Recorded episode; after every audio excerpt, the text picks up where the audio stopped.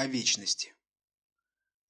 Здесь же случайный прохожий, куда он шел и зачем, обнаружил на дороге брошенный кем-то велосипед с передним колесом восьмеркой, сломанным крылом над нею и без правой педали. Прохожий подумал о вечности и пошел с этими мыслями дальше.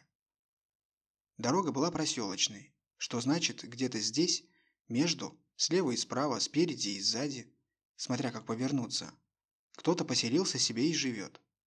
Он же здесь один и всегда был, и будет, и во веки веков. Трижды перекрестился на всякий. Ехал кто-то, может быть, по делам, и думал мимо бурьяна и чертополоха, перелесков и трав, выгоревших дотла к концу августа. А зачем я живу? И, может быть, думал. Страшно умирать. Может быть, знаки перепутаны и задавались вопросы иначе, но, разумеется, здесь же и закончились. Упал человек, испачкался в площадной брани, потер коленку, пнул бездушную машину бесовскую, да поковылял дальше, потому что дела как были, так и остались, а коленка заживет, не душа все-таки.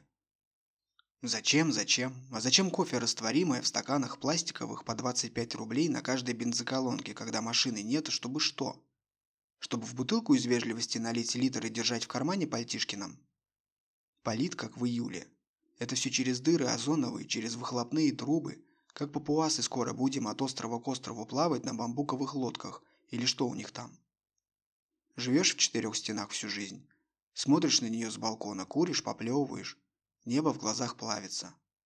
Не тебе облачко, а все плохо, потому что где-то в телефонах напряженная политическая обстановка. В ТикТоке сообщают с пометками, что вот-вот и начнется, вот-вот и все. Дичь какая-то, а не жизнь, подумал прохожий, взбивая носами ботинок пыль на своей столбовой дороге. Как в детстве. В детстве все дороги столбовые, впрочем, как и после. Пах! Будто взрыв от ядра пушечного под Бородино. Почему же под Бородино-то сразу? Будто других сражений не было. Есть же Аустерлиц, в конце концов, Ватерлоо, битва при Геттисберге. Нет, мой воображаемый необразованный друг, это не в Германии. Да и никаких Германий тогда не было, и даже не город со всякими такими соборами, средневековыми замками и булыжными мостовыми, по которым Навалис в бреду вышагивал. Нет, деревенщина, это поселок такой в Пенсильвании. Небольшой, как и все поселки, даже маленький. Здесь там пара каменных зданий, табличка на въезде и памятник в честь кого-то за боевые заслуги. Снесут, поди, скоро за то же самое. Эх, Марья Ивановна, знали бы вы, куда меня занесет, поставили бы пятерку за все и со школьного двора выгнали, потому что все равно никакого толку. Сами-то стишки, небось, форсите какого-нибудь Фета или, положим, Есенина. Шаганэ ты моя, Шаганэ. Хоть и не с севера я, а все-таки связи имею. У тетки собаку волки, например, съели. Хорошая была собака. И медведи там лапами машут, усмехается тетка, и конфетки им в окошко бросат. Мишки на севере. Бестолочи окаянные. То ли это всю землянику схамали, а теперь еще и всю рыбу в запрудах изловили. Машут они. Дураки шерстяные. Какая же это губерния, уважаемый? Какая такая сторона? Стало быть, Шкловская или Яснополянская? Остозейская или Пустозерова, Любечский, Автономный, Бастурбинский, Своеводовы и всея Руси, верую и молюсь за всех падших и меры не знающих ни в любви, ни в горести. Иду себе пехом, изображаю дорогу дальнюю. А всего делов, в 2 верстах пастбище, а за пастбищем гульбище, а за гульбищем сельсовет и флаг трепыхается. Под флагом же сидит, например, Федор. Может быть, что-то да и было в его жизни, у каждого в жизни что-то да есть. Да только не каждый о том знает, вот как и Федор. Сидит Федор и курит. Что ты куришь, Федор? Все куришь и куришь. Да с прищуром таким, будто о жизни все знаешь, а нам не говоришь. Потому как мы по малости лет из скудоумию от природной ленности проистекаемому постичь не можем.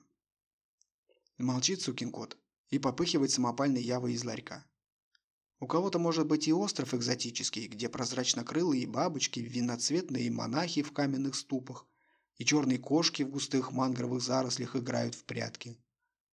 А у Федора сиречь яви, Господи, милость свою, и пусть мирное небо над головами детей наших и детей ихних, ну и пивка бы холодного с чехонью.